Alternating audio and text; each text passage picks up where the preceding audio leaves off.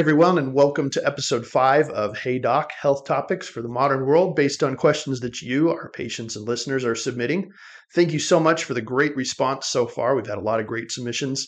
Uh, go ahead and hit the Instagram handle here below or send us an email. We'd love to hear from you. Any thoughts, questions, maybe current health challenges you're going through. We're passionate about the same things you are, and we've got some great stuff on the docket coming up. Uh, we're going to get to those questions soon. But today we just want to kind of take a step back, look at health from a 30,000 foot view. I'm your co-host, Dr. Valdez. With me in the studio today is Dr. Bridger Cutler. Hey, hey, hey. Happy to be here. Um, let's start out just talking. I think the term wellness is new. I don't know when it came to be used as much as it is. We all know what we're talking about when we say wellness, but um, do we really? Like, it's kind of a throwaway term. I think I think everybody is uh, at some point.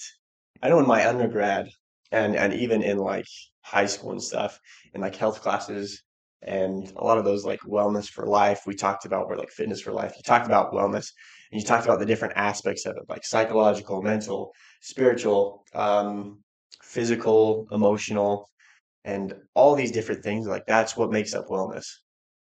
But i feel like it's become such a broadly used term for so many different things and people talk and i mean so many people use wellness in their like in their company names.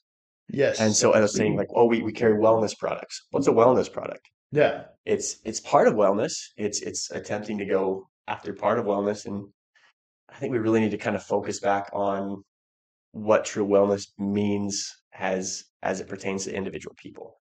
Yeah, so that's what we kind of want to dive into today is what's health, what's fitness, what's what are symptoms? How do those inform what you're doing um, with your family's health, and how do you base decisions on those on those things as well? So, let me just comment too. Look at the swag Dr. Cutler's got on today. Oh yeah, this is uh, so we got the form up on the uh, Form Fitness Utah myshopify.com. We got a bunch of swag up there.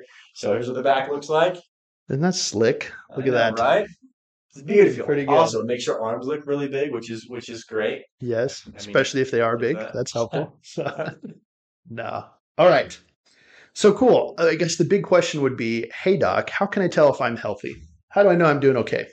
So that's what we're going to kind of dive into today. Talk about a couple different ways that people gauge their health and uh, whether or not these things are evidence based or research driven or if maybe we should dive a little bit deeper or ask a little bit bigger question so that we know if we're healthy or not. So there's a really interesting definition out there, um, and I'm I'm got it here at the bottom of the screen. But I want you to pay attention to the part that says not merely the absence of disease. And so he mentioned all the different holistic parts of health. Now, holistic is a word that means that we're looking at the whole picture, holistic.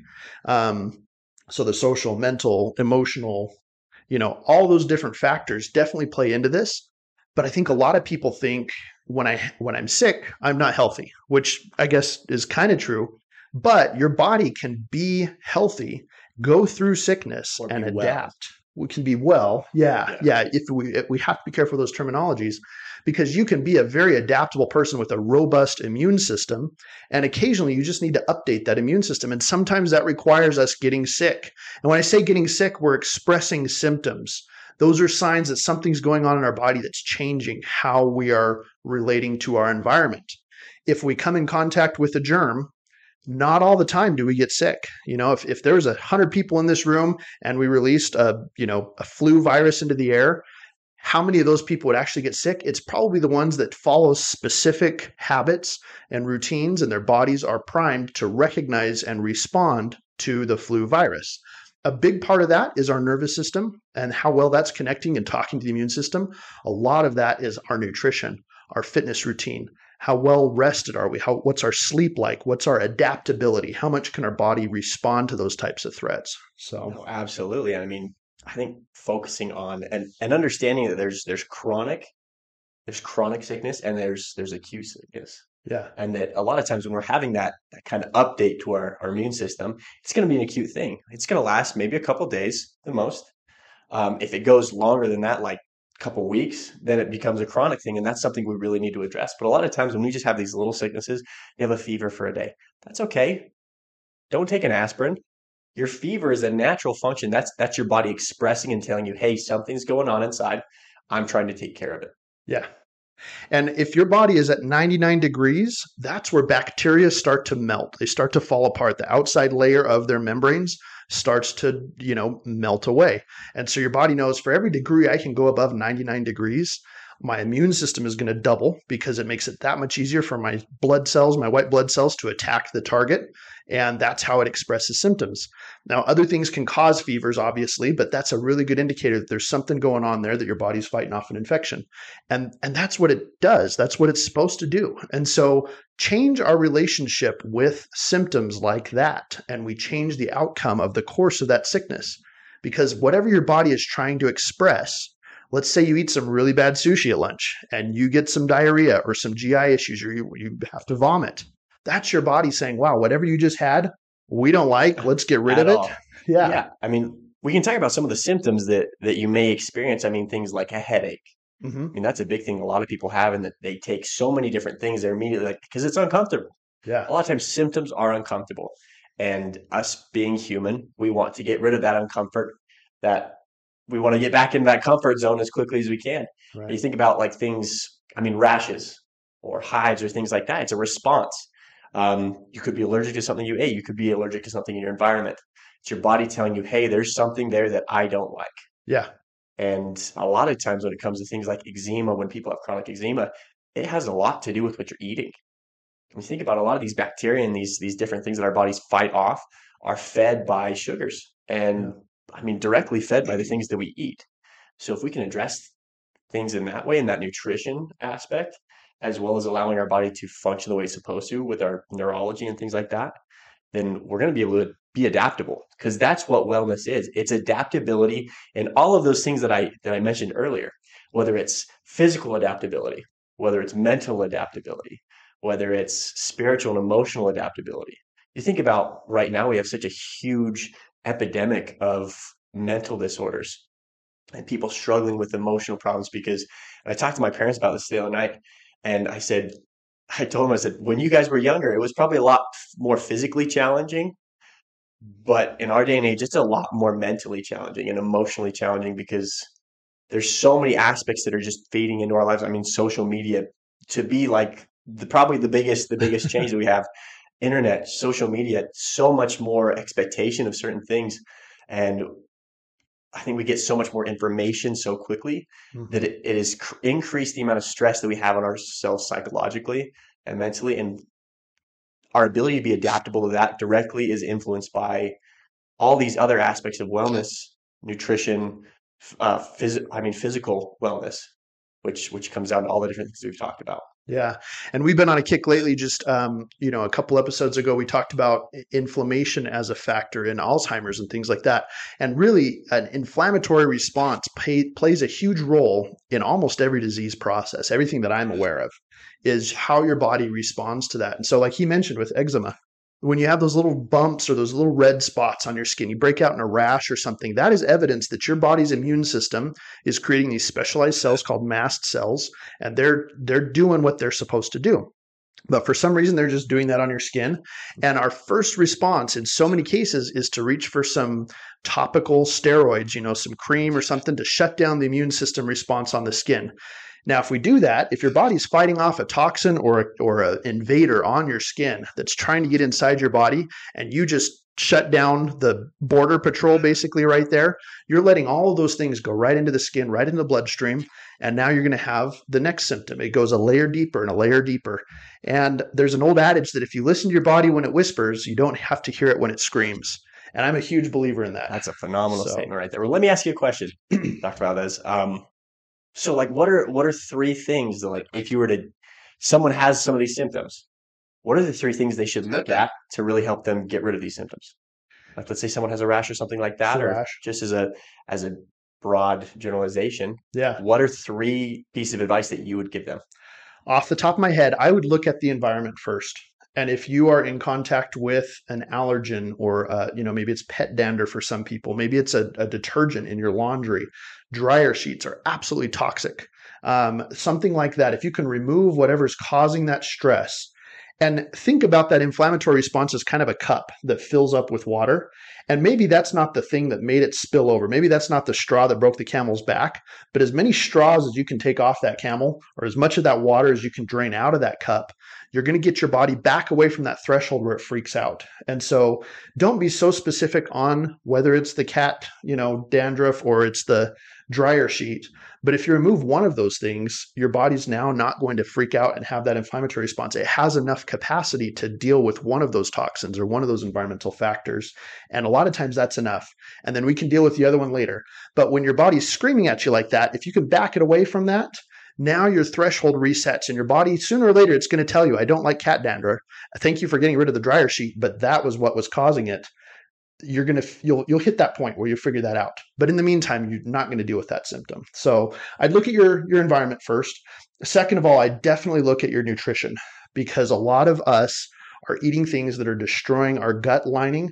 We have leaky gut syndrome and so all the food that's supposed to stay in our intestines is now going into our bloodstream those little pieces of arby's is flying everywhere in your body And then you start to sweat, and your body's like, We've never seen a junior bacon cheeseburger come out of this drawer before. Like, let's send the troops in. We got to take care of this. And so it starts attacking the sweat there, or, or you know, you have a, a topical reaction or something because your inflammation levels and your toxicity is so high elsewhere. And if we can repair the gut and really dial in your nutrition, that will help turn so much inflammation down um, in that area. What what have I missed? What would you? No, I mean, I, th- I, think those were those are two. I was looking for those. I was fishing for answers, and and he nailed it right there. Yeah, I mean, really focusing on environment things. Easiest thing right there. Look at your environment. What things are you adding? What toxins you're adding into your environment? Because a lot of times these these symptoms that we get are are caused by the toxic environment that we've created in our body. And I know with him when he was losing all this weight, he used to tell me he's like, honestly, the sweat that I'm producing right now smells so bad, or like it, it just we call it a Herxheimer's reaction. Your body has stored all this toxin in these fat cells and in these really deep apocrine, you know, these sweat glands that have never gotten out and, and been used before.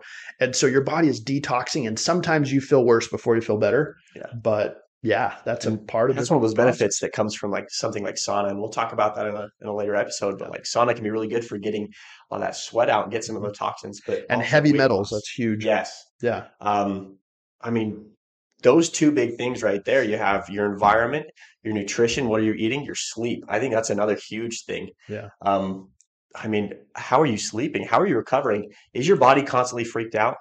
Because without sleep, your body's never going to be able to repair.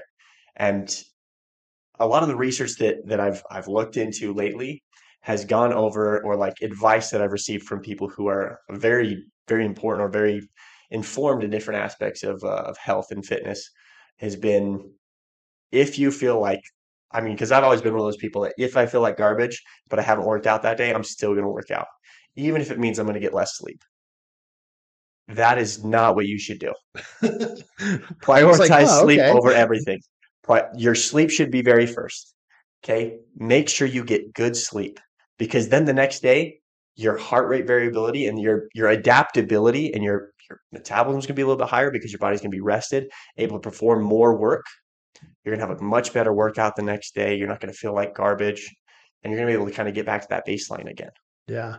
Uh, it's called the seventh habit. You know, the seven habits of highly effective people. Seventh habit is if you have to pick whether you're going to chop down a bunch of trees with a dull saw or you're going to sit down and sharpen that saw, your life is going to be so much easier if you take time to sleep and build up that adaptive reserve, sharpening your saw so that the next day you can go after the inflammation levels, you can go work out, um, do all the things that you need to do a lot more efficiently. That's how our bodies are designed to run. And I'll tell you what, Dr. Valdez is much more of a, in certain aspects of his life, much more of a He's, he's the guy sharpening his saw. I'm much more the like, I'm so dull right now. I'm hitting it with the back. I'm hitting it with a handle right now, but I am going to beat that tree to death. I'm going to get it to fall down because just from pure, from, from pure anger, rage, and effort. We, we have to make sure that we are, if you want to get the most out of anything, if you want to have a good life, you want to be well, sharpen your saw. Look at the aspects where you can sharpen your saw. And I think nutrition, environment, sleep. And then we can come to neurology, and that's where we come in as chiropractors is helping you neurologically express yourself, become adaptable, and and really trying to maximize neuroplasticity. Yeah. That means allowing your brain to be able to change to the demands that you're putting on your body. So we when we adjust, we're helping your body recognize and respond to threats in your environment. Um, we are trained to take care of the nervous system. We have multiple ways of analyzing and improving your nervous system function but that's our our job and that takes years and years of of training and and education to do that. So please outsource that to us. Trust us with that. We would love to help you with that. But the things that you can focus on and the picture that you take of your own health at this moment in time is what's going to help you choose what's your next priority. Um, if you have to splurge on something Vacations are great, but if you're hurting, if you're sick, you cannot enjoy them. Nice houses are great, fast cars, but those all assume that you have health underlying that. If you don't have that, you don't have much. And so if you have to splurge, let's get things dialed in on your diet, on your tests if you need to have them, take care of yourself first and everything else will kind of fall into priority there. But i see so many people that have worked so hard at the expense of their health to get where they are financially or socially. And at this point their body is so stressed that we have to go back to basics. I say hey you've got to you've got to cut this out of your diet. You have to change this thing. Or they're getting ready to, to pay a bunch of money for a surgical procedure or or care that they didn't want to pay for because they put other things first. So don't fall into that trap. It's that, it's that idea of like one year now versus 10 years of longevity. Yeah. And I think um, it was one of Dr. Valdez's mentors who talked about how a, the a dollar spent on your body is the best dollar you could spend. Yeah. Because you have to think about you have to live in your body. You have to feel the way you feel every day. So I mean when it comes and how much money do we spend on treats, on snacks, on supplements? I know so many people, and I love my family to death, my mom's family to death, but we are they they are chronic, and and I am I am do- totally uh, in this category because I have been for years. Uh, is give me give me the next pill that I can take that will fix this. What's a supplement I can take? And it's always something natural, but it's like, am I just throwing money at these different things? And I look at, okay, I spent how much money on all of these different vitamins and supplements and pills, and then food when all I had to do was really just kind of dial that in. And I have a bunch of extra stuff that I spent all this money on, but yet I can't go and get have this this self care done, or I'm not able to spend money on other things that will really help me. Like, hey, I need to spend some money on something to help me sleep, or on a good mattress, or on I mean things that are going to darken my room so that when it comes time to go to sleep or time to wake up and stuff like that, that I can actually get a good night's sleep, or any anything like that. Yeah, those are or a gym membership. That's another thing. Someone tells me they don't have enough money to to spend on a gym membership. like, guys, outside is a gym. Yeah, like go outside. It's really easy to buy some some bands, or or if you don't have time, how much time do you spend watching TV? Well, and like think of the average streaming service now costs as much of a gym membership, and so yeah. you're you're making a choice there. You're voting with your dollar, with your minute, that's where all the decisions are made. It's not these huge care plans, these big surgeries, these you know week long retreats in the Alps or whatever. It's it's really it's the daily decisions that we make that really add up. Um, so when it comes to things like nutrition or supplementation or things like that, how do you know where to focus your efforts? What what kind of things can you test for or look for to make those decisions. A lot of us just do kind of a blind, we throw everything at the wall and whatever sticks is what we stick with, right? Or we go with what we've been hmm. told for our entire lives. Yes. And I that, mean, that's so much my story's been. On Instagram uh, or on, on social media, you go and you see all these different research papers, people coming out with these different theories or, or thoughts, ideas, opinions about different things. This research, this research paper does this, says this, this research paper says this. The hard thing about listening to one person reading one research paper is it doesn't give you the whole picture. Also, did you read that research paper? Do you know what it actually says? Do you know who paid for it? Do you know what the what the agenda of the person that paid for it was? Because that plays that plays wildly into it. A lot of times we'll throw papers out. I've I read about 518 papers while I was writing my book. Um, Dr. Cutler is finishing a master's program right now that requires a lot of intensive. Finished. Uh, yes, finished. Yeah. Yes, that was, um, that was, was done this week. So that's right. So, but that required a ton of research uh, heavy studies. And so we're able to really quickly cut to the heart of that and, and eliminate some of the, the bogus studies that are paid for by Kraft, you know, mac and cheese that tells you that's the healthiest thing you should ever eat. Um, and I wish I was exaggerating on stuff like that, but that's actually the state of research in our country today.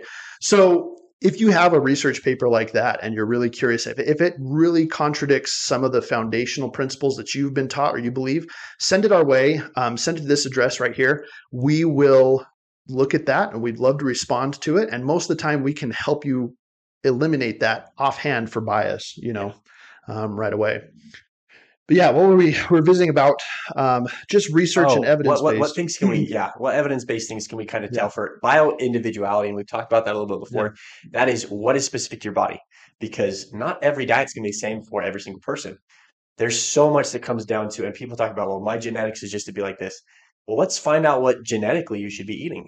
And so we do a lot of genetic testing, finding a good genetic test. And um, so genetic testing, that's going to be able to tell me, Kate, where did your ancestors come from and how did they eat? What things is your body specifically going to be res- respond to well, and what things is it not going to respond to well? Because I'll tell you what, some people respond amazingly to things like keto.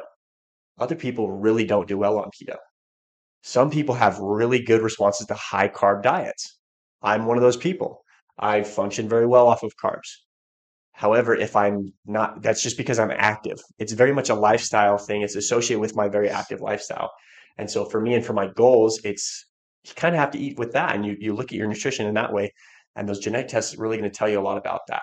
Um, I mean, another testing is is like blood blood panels.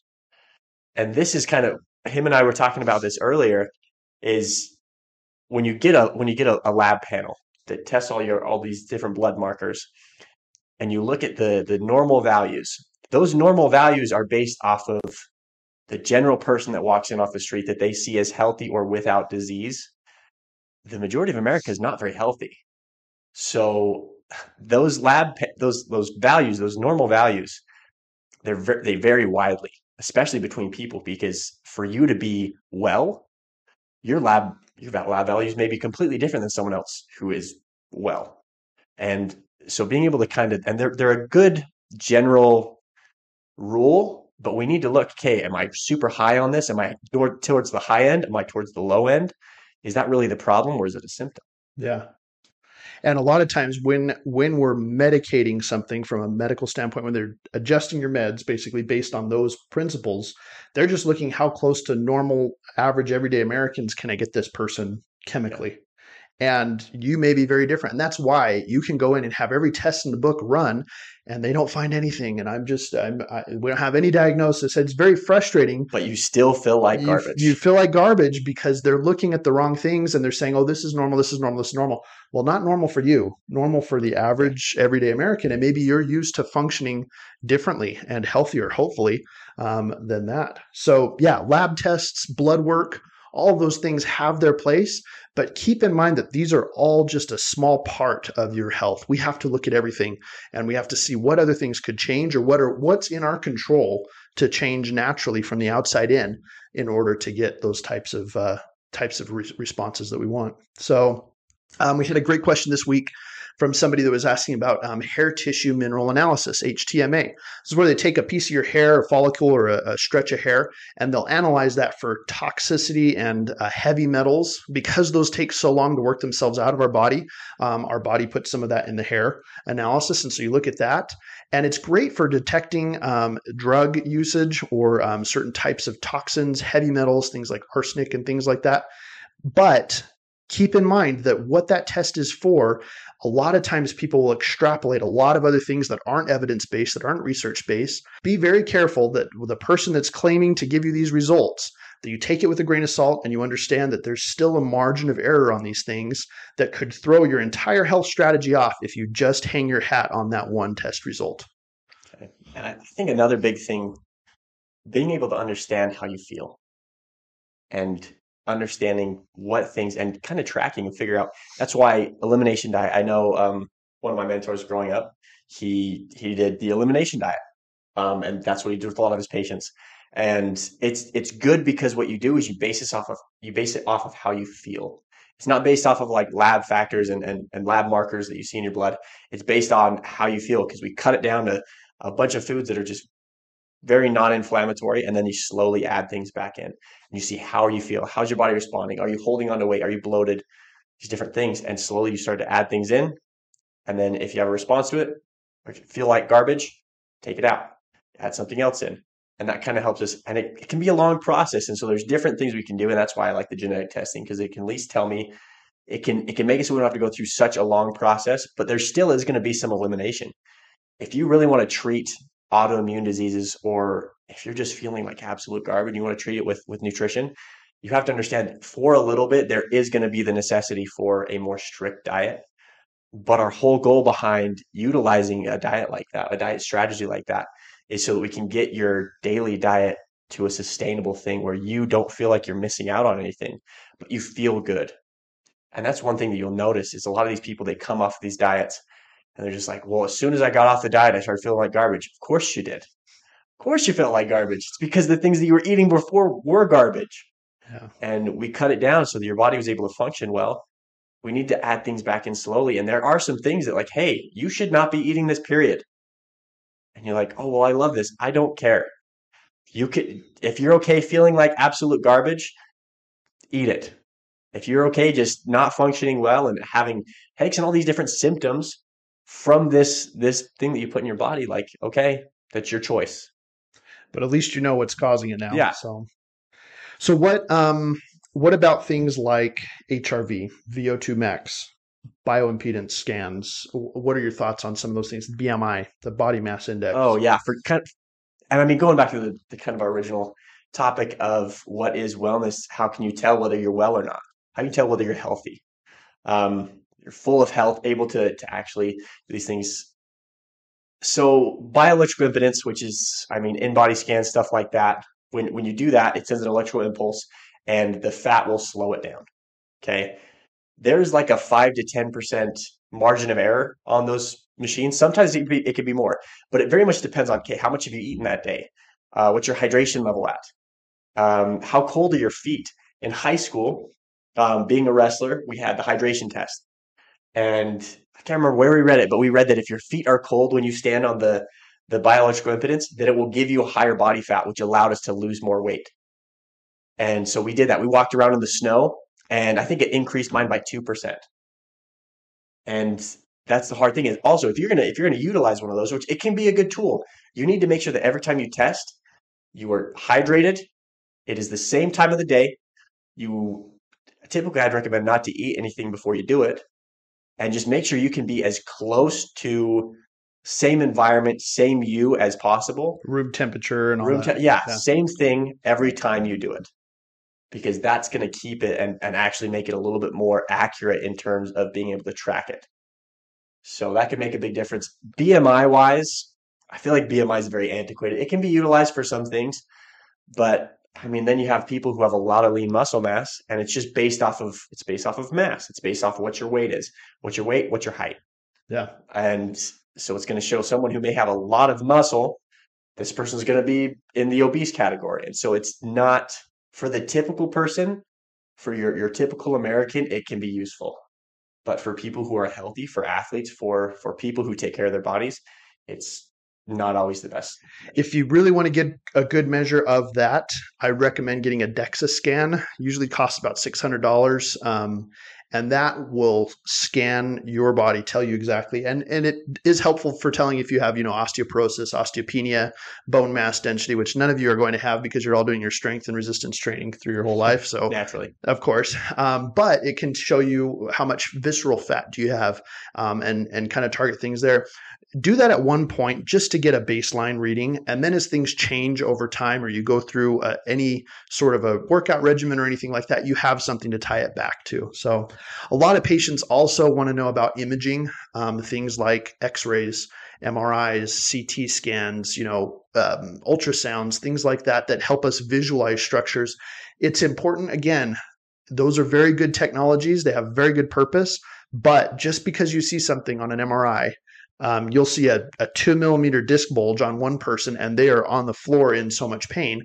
And you'll have a nine millimeter bulge on somebody else and yeah. they're walking around like that's nothing's you wrong. Have some person who just you look at their spine on on imaging and you're just like, oh my gosh, how are you how are you doing anything? Yeah. And then you have someone else who their body just was not able to adapt to that or just has not stabilized there, and so they are in so much pain. Right. So just because you see it on a test result or on an X-ray or an image, I wish that was the end point in this whole diagnostic journey, but it's just one little clue that gets you a little bit closer to truth. Um, it's it's very much the scientific method where we're testing hypotheses and we're saying, okay, if we have this going on based on an orthopedic test or a primary complaint, what are some tests that we can run to kind of confirm this theory that this is what's going on with you? And if that's the case, what can we do to treat that to make sure that we are starting to reverse that process? Um, there's there's a couple different things that weigh in there. Um, two concepts that are called specificity and um, sensitivity. And I I'm trying to say this without getting myself in trouble with the powers that be. But there recently there's been a test that they invented for a very popular virus that's been going around, um, and it's very specific in that it tests for the antigens, the the markers of a particular disease causing agent. So it's very specific because it only looks for that one type of thing. However, they tried to make it really sensitive to find very small amounts of that thing. And so they processed it a different way, and that boosted the sensitivity of that test. You can have a test that's very sensitive, or you can have one that's very specific, but you can't have one that has both and still get a reliable answer. Because if you have high levels of both, you have a very high probability that you have a false positive. And nobody likes that because we chase the wrong thing for the longest time and we need to just kind of unwind all that. So keep in mind there's always a trade-off here. You can have something that's very good at detecting one thing, but you can't make it super sensitive for detecting that one thing without running the risk of getting false positives. And so, and also you can have something that is very sensitive. It, it detects very small levels of something, but it won't tell you exactly what's wrong. Uh, one example might be like CRP, which is the C reactive protein. That's how your body is handling inflammation. If that's in your body, we can detect small levels of inflammation throughout your blood and and but we can't tell exactly what's causing that. We just know that there's inflammation there. And that's that's one thing I wanted to address and we talked about this earlier is and when you when you read lab panels and we did a lot of this in school in in lab di and uh, physical diagnosis stuff like that. But when you look at uh, like a blood panel and you see all these inflammatory markers that are elevated and your very first thought is oh well they have all this inflammation. I want to know more about you. Are you are you an athlete? Are you someone who's resistance training? Because right now I'll tell you on the resistance training program that i'm doing I mean, i'm sore a lot because i'm i'm constantly damaging my body. So of course i'm going to have all this this damage going on. I'm going to have all this these inflammatory markers because that's my body's natural process to try and heal. If you're sedentary though and you have all these inflammatory process, that can tell me, okay, there's something else going on in here that I need to try and figure out what it is because there's something causing that to be yeah. to be abnormal. But if you're an athlete, if you're someone who's very active, um, I mean everybody's an athlete, but if you're if you're someone who's con- uh, participating in activities to where you are causing muscle damage, naturally you're going to have higher inflammatory levels. Yeah. And we talk about inflammation a lot of bringing that down. You can have no inflammation tomorrow if you just got on a huge steroid dose, you yeah. know, and just shut down every inflammation. So uh, inflammation has its purpose. It is a good thing in some instances if you're trying to repair muscles or build muscles. Uh, I always think of it like a construction crew in a city. And inflammation is just a collection of specialized cells that are there to take away dead tissue, to lay down new structures, to build things up, repair muscles when they're damaged. So some of that inflammation is necessary because you want the construction tr- crew to come in and out of the job site. However, you don't want them to set up camp there. We've all been living in cities where there's construction on our major highways for I-15 years, Utah. right? I-15 Utah, I-35 in Dallas. There you go. So Dallas, however, you know, if it was a small town and nothing was happening there, sleepy town, you get really frustrated with chronic inflammation or construction that never ended. But in a city that's growing, that's thriving, and it's building bigger infrastructure, and arguably, you know, Dallas is one of those types of places, you would expect some inflammation to be a part of it. But you want the job site, you want the types of cells to enter and leave that area as they're supposed to. There's a lot of signaling and chemical processes that go on at the uh, at the microscopic level. So you don't want the bulldozers to just roll in and park there because you're trying to build a building there or a wall or a overpass or something. So we need, we need to clear it out. And I mean, also you yeah. got to think about those little workers, those those inflammatory cells that are that are really doing a lot of the building and, and getting things set the way they're supposed to, to to repair these tissues and cause that adaptation because that's what they're doing is they're causing adaptation. Um, we we don't want to be distracting them and Mhm. keeping them on the job. And so there's so many things that we put into our body that that pretty much inhibit them from doing their job. They it's running a car into a into a construction site, which is going to lay them back a couple days. Yeah. It's making them go without sleep or having a crazy storm. Flip, I'll I'll say this: sleep, not having good sleep. That's the equivalent of a natural disaster. That's a tornado that just came through. You didn't sleep at all last night. Tornado just came through. They have to clean up some of the wreckage now. Okay. Okay. Um, We, we have these cells in our lungs um, that are in charge of going around and just clearing up viruses and bacteria and things like that. Um, when a lot of the economy shut down and people were confined to their houses, most of them were so afraid of getting their immune systems exposed to a threat, they just stayed in quarantine for so long and they consumed alcohol and sugar. And and those two things shut down those cells in their purpose faster than anything because they're they're primed to look for germs and, and bacteria and, and viruses and they eat those unless you start feeding them sugar. And then for eight to ten hours after that they have all the sugar they need. They're not going to do their job dr cutler says that's that's like a bunch of like really gorgeous women walking onto a construction zone and you expect those workers to keep doing their thing like Yeah. that's not going to no happen way. They're gonna start talking. They're gonna start talking to all those pretty ladies. exactly It- it's what happens. so don't give the construction workers sugar if you want them to finish their job and get off the job site, um, because there's a lot better ways to to manage inflammation and things like that. Also, if you chronically have to use steroids, um, topical analgesics, you know, like Deep Blue or, or a muscle rub or something like that. If you're icing, if you're heating, if you're doing all those things, we're not addressing the root cause of that inflammation. That's something that we really need to look bigger and, and deeper into to figure out. And when he says icing and heating, he isn't talking specifically about sauna or or cold bath. yes, Those are completely separate. Those have their place and their adaptations that they cause. Um, he's talking about like local icing and heating. Like Yeah. If you're constantly having to heat a muscle, something like that. Oh, I always have a spasm here. If you always have a spasm somewhere, there is something else going on. We need to address that. Yeah, could be electrolyte imbalance, could be a chiropractic subluxation, could be a muscle strain that just hasn't that's been re-injured. Something is going on there, but we need to look. Look patterning issue. That's another thing. Yeah, yeah. So a lot of people they did a study um, pretty recently um, of asking people how do you know if you're healthy or not, and the overwhelming response from people was if I look good or if I feel good, mm. I must be healthy. And if you only base your health off of those two things, keep in mind that the two biggest killers are heart disease and cancer. And cancer, you can feel great right up into the moment that that tumor is spreading, metastasizing across your body. And you would miss all of the indicators that you had that until it's too late. And then heart disease, you know, people look great when they're having a heart attack sometimes because it's all based on something else that's going on that we might be under the surface and away from our triggers there. So I think the best way to look at it is can I move well? What are what are some things? You know, I had a patient today that told me I, I went upstairs in my house for the first time in uh, you know months because that had been hurting her, stopping her from doing that. Now, climbing the stairs in your house should be a normal activity of daily living. I would do that a million times a day. But if you are if you have something that is stopping you from doing what you should be doing, that's an indicator that you need to address that issue. Don't just put it off and don't medicate it. If you have to take medication to stay alive or to be doing something, there's something underlying that's going on there. Nobody should be on medication for the rest of their life. Yeah. I think that's. I mean, it kind of comes down to the, and we we've said it a couple for uh, a couple times before in the other episodes. Like, look good, move well, feel even better. Mhm. I think move well is so important because if you cannot function and do the things that you need to for your life, like if you can't bend over and tie your toes without, I mean, tie your shoes without pain, that's a problem. Or if you if you can't breathe when you bend over and, and tie your shoes, that's a problem there. You should be able to breathe in positions like that because how are you going to be able to brace your spine? That's why we have so many people who I bent over wrong and then I herniated a disc, or I sneezed and I twisted and I I slept wrong. You slept wrong. What do you mean you slept wrong? I, I tilted my head weird.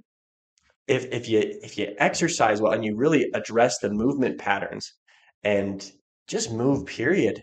Put yourself through positions, load these different positions, and and really prep yourself for for life. And that's what comes down to injuries happen when you put a load on the body that it's not prepared for. When you put a load on the structure that it's not prepared for, it's the straw that breaks the camel's back. You overdid your body's structural integrity. You over over uh, stressed it. Yeah, but I think a lot of people come in and they they want to tell me about that one straw that they put on that one camel's back that just broke everything. And I'm like, well, what about all the other straws before that? Let, let's talk about that. And it's funny. I promise this is relevant, but I've always wondered, like, when policemen pull, and I should call my brother and, and say, when you pull somebody over, I bet you get the same excuses all the time about why somebody's speeding, right? I would just love to hear some of the most hilarious, like, police excuses for why they do things. Uh, in the same token, as a chiropractor, I stand at my table uh, and we're adjusting, you know, dozens of people every day. And I hear the same stories over and over and over. And it's things like that. It's, uh, and everybody wants to tell me what they did and why they think it hurt them. And I, this is a little soapbox. Just go with me on the side tangent here. when you tell me what is going on and why you think it happened and what you think I need to do to fix it, you're cementing, you're solidifying to your brain that you're broken. And when I come in to get adjusted by Dr. Cutler, I say next to nothing. You know, he he knows when I need an adjustment just because of how I am. But when I lay down, I don't tell him where I'm hurting and why and what I think I was doing in the gym the day before to do that. Because frankly, I don't want to manifest that by speaking it. I don't want my brain to hard code that into speech and believe it to the point that I now have that inside of me. So I lay down, I trust him to check it, clear out that interference, and I don't even want to talk about what's making me sick or hurt because I don't want to give it that oxygen to to grow. And in the same token, I wish patients would not come in and tell me, "Well, I think I slept wrong," or "No, I was backing out of my driveway. I was turning. Was I turning left, or I was no, I was turning right? No, I was I was going left, and this part of my neck is now hurting." They're training themselves to believe that pattern, Yeah. and and when we get into that that whole process right there, we're not addressing the the underlying issue of, of what caused it, but it's that straw that broke the camel's back. That's what I was, I was trying to get to. Is I, I think it was.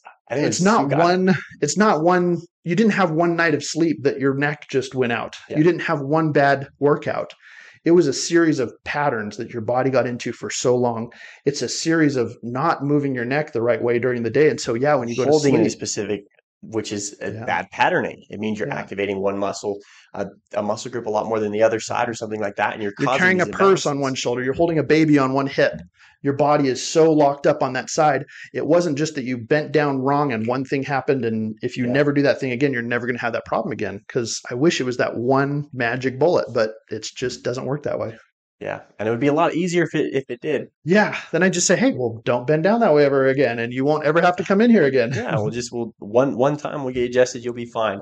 But you got to look at it. Took your body a while to get yeah, to where it is, and a lot of times that's that's what sucks about when you have someone come in who comes in and they're in just a ton of pain.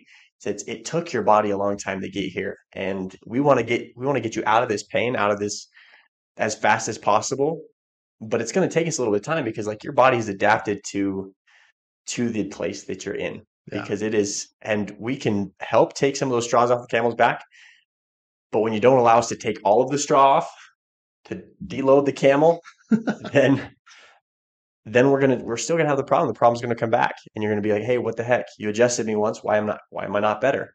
Yeah. because we weren't able to actually clear it off. We we were able to clear some of it off, but you loaded it back on by what you're doing because you're doing the same thing. and your body is telling you this if you will just listen to it. The reason you have tight muscles is your body's trying to protect itself from whatever you're doing that's hurting it over and over. The reason you have this runaway inflammation is your body's telling you, stop feeding me or putting me in these environments where I have to constantly be fighting a toxin or a germ or a sugar that is not good for you. So listen to it there. Check in with yourself. Some of the healthiest people are those that are just comfortable sitting with themselves, checking in with their body. They're so in tune that as soon as something feels a little bit off, they don't just wait day after day, week after week until something crashes. They course correct really quickly in really small, minute ways. And and I've I've learned that from from Dr. Cutler here. He knows if he eats one thing that he shouldn't have, I, I hear about it immediately. And Oh yeah, I think that's When I, I- I wish everybody had that much self awareness. I, I talked to a lot of people where there was, like, well, you probably never eat brownies, you probably never eat cookies, you probably never eat sweets. I I have a super sweet tooth, super sweet tooth, and and yeah, I eat brownies and cookies. Like usually it's like on like a Sunday or something when my family gets together and there, there's treats there, and I feel terrible afterwards. And it's not that I don't that I restrict myself from having them most of the time. It's that I know I feel terrible when I eat them, so I, I try not to eat them. It's I feel terrible when I do this. And I kind of wanted to jump back to where you're talking about manifestation. I think so many of us focus on these self-help books that talk about manifestations, where you write your manifestations on the on your on your your um, mirror or whatever, or something. Yeah, wherever you're going to write it, and you you go through your manifestations daily. I mean, you manifest yourself, manifest health. Don't manifest pain and and dysfunction in your body. Manifest that. But when you come in to see us, when you come in and you have these problems, manifest that you're going to get better. There's things you have to do to help yourself with that manifestation. Yeah. There's other aspects to it. You can say I want to be rich as much as you want, but if you're not doing anything about it, you're never going to get there. Yeah. And and that works too. I I had a patient one time, she was adamant about she had a diagnosis, I think it was RA, and and she refused to word, use the word my arthritis or my RA cuz she didn't want to own it she said, uh, This is the RA that is currently going through my body or that I'm trying to get rid of. And she was so specific with her language, with how she approached that disease, that, you know, it, it really shaped how she how she looked at it. So don't talk about my arthritis or you know my infection or whatever that is because that that's not you and and we so much self-identify with what's wrong with us that sometimes the biggest part of giving up sickness is embracing that we are supposed to be well, healthy beings. You know, we're supposed to be. It's not normal to hurt when you're old. Yeah. It's not normal to hurt ever. Yeah. I mean, besides if you're you're sore, like soreness is fine. Yeah, like that's, Jim's That's part of it. That's part of being human. Yeah, it's part but... of being human. You're going to be sore. There are going to be mm-hmm. aspects. You're going to do things, and in your daily life, it's going to make you sore. That's okay. You're going to have a little bit of pain. It's okay to be uncomfortable. But if you're always, I mean, if you wake up every day, you're just like, oh my gosh, I today is just so miserable. My migraines, so my, my fibromyalgia, all these my... different things. It's like, guys, come on. you are a being that is supposed to be healthy. Oh, you're supposed to be well. You're supposed to feel good. Let's get you there. And it's not some mystical formula that, you know, the planets have to line just right for your health to work. We there's certain natural laws that it's the law of the harvest. What you what you sow that's what you're going to reap. And if you're sowing a bad diet a sedentary lifestyle um, and all these other factors and then you come to me confused about why things hurt or are breaking down or, or you know having these chronic issues or autoimmune diseases and things like that well, guess what? That's uh, there's not a whole lot I can do to reverse that natural physiology. That's that's beyond my pay grade. Yeah. But if you want to learn what you need to change, if you want to learn that about yourself or about human beings in general and just learn how to be a healthy human, talk to somebody who's a healthy human and ask them what they're doing and what you need to change because a lot of us didn't learn that at home. We we didn't get that from our family. Uh, we're definitely not getting that at school or from any of the corporate media because there's a ton of money. There's trillions of dollars, and I'm not even exaggerating on that. Trillions of dollars are being spent keeping you in the dark about your health and about how your food is affecting this and how your immune system actually works because there's so much money to be made by keeping you sick and dependent on those things. And that's what our mission is. Our passion is getting people liberated from that model that is not working anymore. Yeah, working yourself out of a job. Yep. It's the goal. Get everybody so so well, so healthy that you no longer have a job and that you have to do something else. That's that's what life should be about. That's what a functional society should be. It should people be people solving problems, creating solutions to work themselves out of a job. So now they have to create a new solution. Yep. And it's that's how we progress. Good. So. And I I see people the, the the current model is designed to get us sicker and sicker and weaker and more pain and more issues until the end. And the last 10 15 years of life you're not able to go outside you're not you're not living your best life there's a concept we have in in geriatrics and um, the study of aging that talks about the compression of mortality it's kind of morbid to think of but i want to be like mowing my lawn the day that i drop dead or yes. climbing a mountain you know when i just go because my body is working right up in the time until it doesn't I want to compress that window to minutes if I can, or seconds. You know, if I'm yeah. doing something that I love and staying active there, I want to go quick. I don't want it to be this long, slow, lingering, medication filled, surgery riddled, you know, decline into old age. And it doesn't have to be that way. We are so conditioned in this culture to believe that that's normal and to put our older folks into these homes where we just go and visit them for the last 10 years of their life and and that's not what i want for for me or my family at all and it's very possible. You look at other countries, you know, uh, the Asian countries always get these huge um, blue zone, you know, attention for for how healthy their old, elderly people are, and and that can be the normal, natural human condition. if we do the work up front, if we if we keep the laws leading up to that. So, real quick, just to recap, let's talk about it. What is health? How do I know if I'm healthy?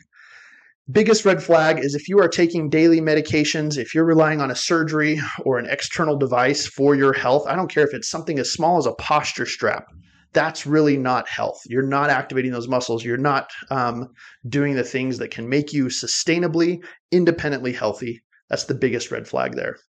Um, what do we talk about next? Can you move well? Can you perform all the functions you need to to have a functional life?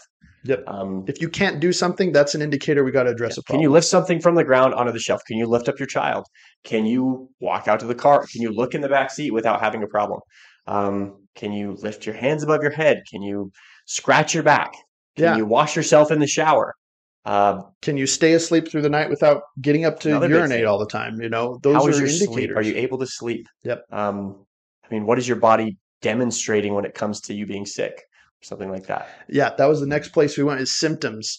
Symptoms are a lot more important than we realize and a lot less important than we sometimes give them credit for because your body that's how it communicates with you is in symptoms. And it's going to start with small symptoms and if you blow past those, the symptoms are going to get louder and bigger and affect more of your life and more of your time and they're usually more expensive and detrimental to solve because now your body is so used to screaming at you that way that's the only way it can get you to respond.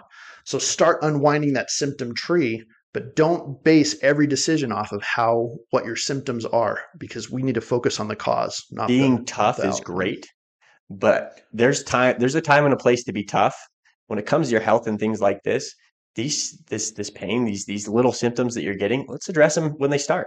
Yeah. All right. Don't let it get worse to the point where you're like, I can no longer handle this. I used to, when it first happened, I was like a one. It's just a little there, but it was there.